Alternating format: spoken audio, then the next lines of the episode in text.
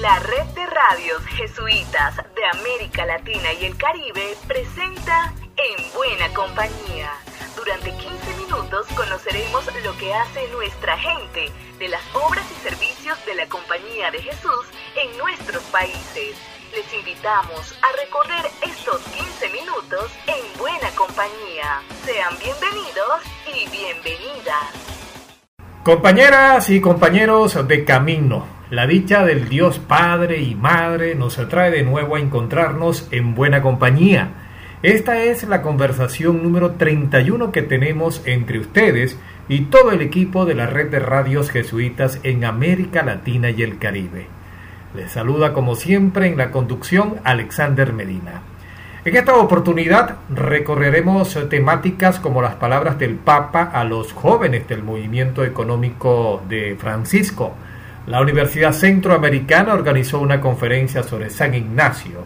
También desde El Salvador nos invitan a un concurso de podcasts para elevar la voz de Centroamérica en su bicentenario, mientras que en Chile recordamos los dos años de la partida del padre Aldunate. Desde Brasil nos llega una propuesta de ejercicios espirituales para los jóvenes, así que sean bienvenidos y bienvenidas. La historia y el presente buena compañía. Hace algunos días el Papa se dirigió a los jóvenes del movimiento de economía de Francisco, a propósito de celebrar otro día más del Santo de los Pobres. El padre Lucas López nos presenta la reseña. Un saludo a Alexander. El Papa se dirigió hace unos días a los jóvenes del movimiento de economía de Francisco reunidos en un nuevo evento fueron tres las cosas que compartió el Papa con los jóvenes economistas.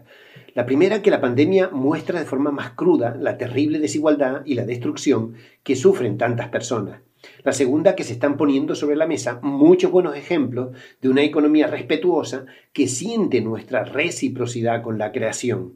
Y la tercera, que tenemos una responsabilidad sobre la casa común, Así que Francisco recordó a los jóvenes que quizás son la última generación que pueda salvarnos de la autodestrucción y les animó, y esto es literal, ustedes no son el futuro, son el hoy.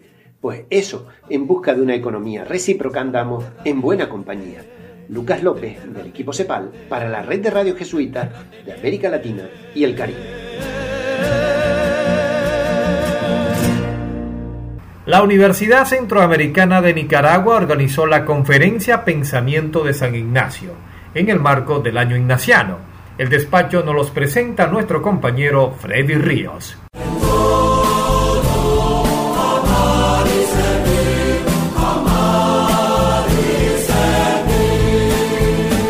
En el marco de la celebración del año ignaciano, la Universidad Centroamericana UCA de Nicaragua, a través de la Dirección de Identidad y Misión, realizó la conferencia Pensamiento de San Ignacio de Loyola para los cristianos de hoy, la cual fue facilitada por el doctor en filosofía y licenciado en teología Julio César Sosa, sacerdote jesuita, quien reflexionó sobre qué celebramos por qué celebrar y para qué celebrar. Celebramos la sistematización de un proceso, de un camino, y si me permiten en términos humanistas o filosóficos, sería la capacidad de categorizar, la capacidad de conceptualizar, la capacidad de nombrar un recorrido personal. ¿Qué celebramos? Que una persona hace aproximadamente 500 años pudo tener la capacidad de sistematizar y propiamente, que es la idea básica que yo quisiera transmitir, puso conceptos a su recorrido personal. Entonces, el que logra poner conceptos a su vida, logra de alguna manera a retomar lo mejor de esa vivencia, porque logra expresarla a través de los conceptos. Entonces, estamos celebrando ahorita la conversión de San Ignacio, pero más que la conversión de Ignacio, estamos celebrando que es posible convertirse, que es posible cicatrizar. Al celebrar también es una manera de hacer pausa y reflexionamos sobre nuestro propio contexto, sobre nuestra propia vida. San Ignacio, cuando introduce la herramienta del discernimiento, él quiere saber, uno tiene que discernir los conceptos. El padre Julio César Sosa actualmente se desempeña como administrador provincial de la Compañía de Jesús en Centroamérica. Desde Radio Universidad en línea, en Maná Managua, Nicaragua, reportó para En Buena Compañía Freddy Ríos.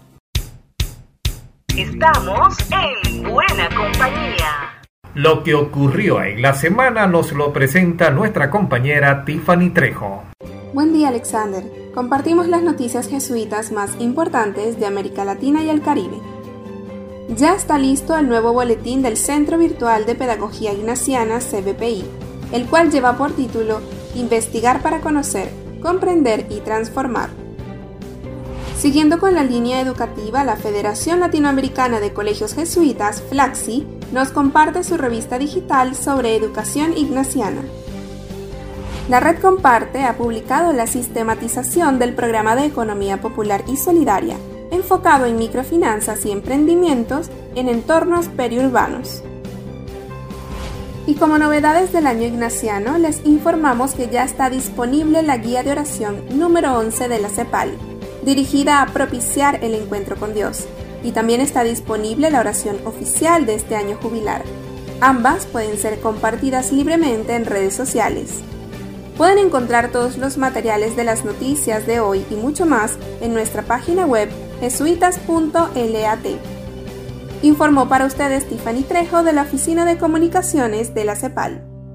Les contaba que desde El Salvador nos invitan al concurso de podcast sobre el Bicentenario de Centroamérica. Nuestro compañero Gerardo Castro nos comparte en qué consiste la jornada. Hola, ¿qué tal amigos? ¿Cómo están? ¿Qué tal Alexander? Desde El Salvador te saluda Gerardo Castro y estamos acá para invitarle a todos los que nos están escuchando a que participen en el concurso de podcast denominado En el Bicentenario que Centroamérica haga sentir su voz. Y es que aquí podrás abordar a través de podcast temas de seguridad, migración y salud. Queremos escucharte. ¿Con qué necesitas contar? Pues ser residente en Guatemala, Honduras, El Salvador, Nicaragua o Costa Rica mandarnos tu contacto telefónico, a qué te dedicas de manera profesional, también si eres perteneciente a una organización, institución o si eres independiente, el tema de tu interés, si es sobre la seguridad, si es sobre desplazamiento forzado, migración o realidad sanitaria. A la vez debes contarnos por qué estás participando.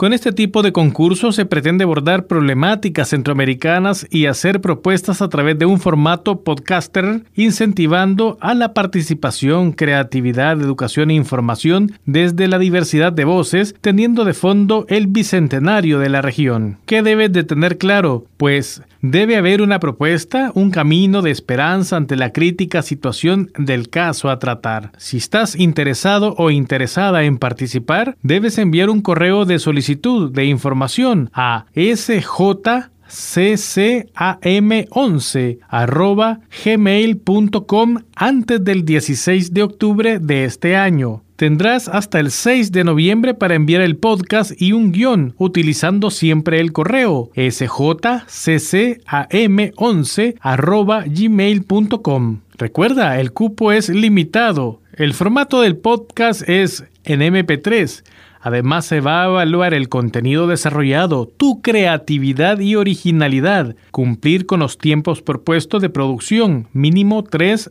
y máximo 6 minutos, así como la calidad de producción y montaje. Te invitamos a que participes y así me despido desde El Salvador para el programa En Buena Compañía de la Red de Radios Jesuitas, informó Gerardo Castro. En Chile recordamos los dos años de la partida del padre José Aldunate, un jesuita apasionado por la vida, y así lo rememora nuestra compañera Ingrid Riederer. A dos años de su muerte, queremos recordar el legado de José de Baldunate, sacerdote jesuita apasionado por la vida, seguidor de la huella de Cristo con los más pobres, coherente con el Evangelio y valiente defensor de los oprimidos. El sábado 28 de septiembre de 2019, el padre José Aldunate Lyon falleció en la enfermería de la provincia chilena a los 102 años de edad, 86 en la compañía y 72 de sacerdocio. Jesuita ejemplar, discípulo de San Alberto Hurtado y férreo defensor de los derechos humanos, denunciando los abusos del régimen militar en Chile. Fue profesor de teología moral, maestro de novicios, provincial, director de la revista Mensaje y uno de los fundadores en 1983 del movimiento contra la tortura Sebastián Acevedo. Por su cercanía y compromiso activo con el mundo sindical, fue conocido como el cura obrero. En el año 2016 recibió el Premio Nacional de los Derechos Humanos. Luego de su velorio ciudadano realizado en el Museo de la Memoria y de los Derechos Humanos, una multitudinaria Eucaristía de funeral tuvo lugar en la iglesia San Ignacio y fue sepultado en el cementerio de la Compañía de Jesús en Padre Hurtado. El periodista Osvaldo Aravena conoció a Pepe Aldunate durante la dictadura en el año 1987, cuando ingresó al movimiento contra la tortura Sebastián Acevedo, y admiró de inmediato su coraje, coherencia con el Evangelio y su forma de ser cristiano en la acción. Pepe Aldunate para mí significa un ejemplo de cómo se debe vivir la vida en coherencia. Yo creo que Pepe nos enseñó de que es posible decir y hacer, lograr esa coherencia, que no es fácil. Por eso se da en personas excepcionales.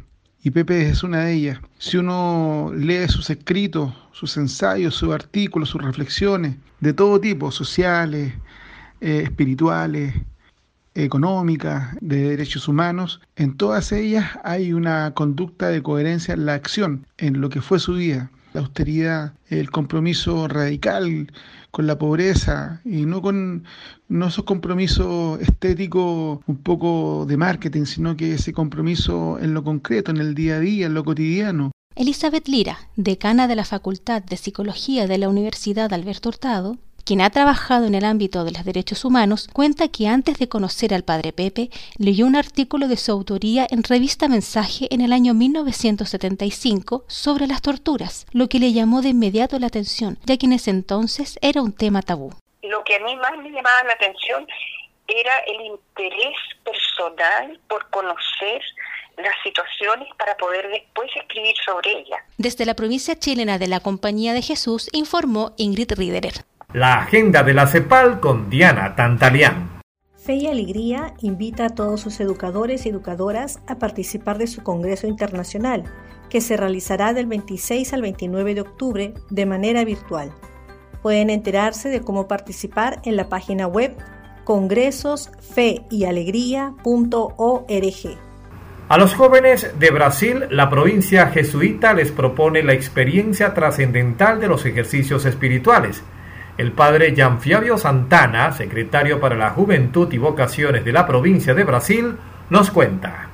Hola, soy el padre Gianfabio Santana, coordinador de trabajo con jóvenes y vocaciones de los jesuitas en Brasil. Por acá tenemos un programa de acción con jóvenes llamado Programa Marres Brasil. Este programa, como Red Inaciana de Jóvenes, es un servicio de la de Jesús que articula y promueve las acciones apostólicas con los jóvenes. Ofrece experiencias, formación y acompañamiento para ayudarles a construir un proyecto de vida lleno de servicio de la fe y promoción de la justicia formando hombres y mujeres para los demás. El proyecto Magis Brasil busca asumir una propuesta de formación integral de los jóvenes que se organiza en cinco ejes de acción. Los ejercicios espirituales y etapas para jóvenes es uno de estos cinco ejes y lo consideramos muy imprescindible. A través de él, queremos proporcionar a los jóvenes una profunda experiencia humana y espiritual con la persona de Jesús, que se sucede a través de la promoción de los ejercicios espirituales y la profundización de la espiritualidad naciana en colaboración con las obras de la Compañía de Jesús, con los jesuitas, con los laicos, con los religiosos y otros socios en todo Brasil. Esta experiencia humana y espiritual con la persona de Jesús también se realiza a través de la reflexión y sistematización sobre la metodología de los ejercicios adaptado para jóvenes en las diferentes realidades de nuestro país. Por mi parte, será hasta la próxima. Será hasta una nueva ocasión en la que nos volveremos a encontrar en Buena Compañía, una producción de la red de radios jesuitas de América Latina y el Caribe.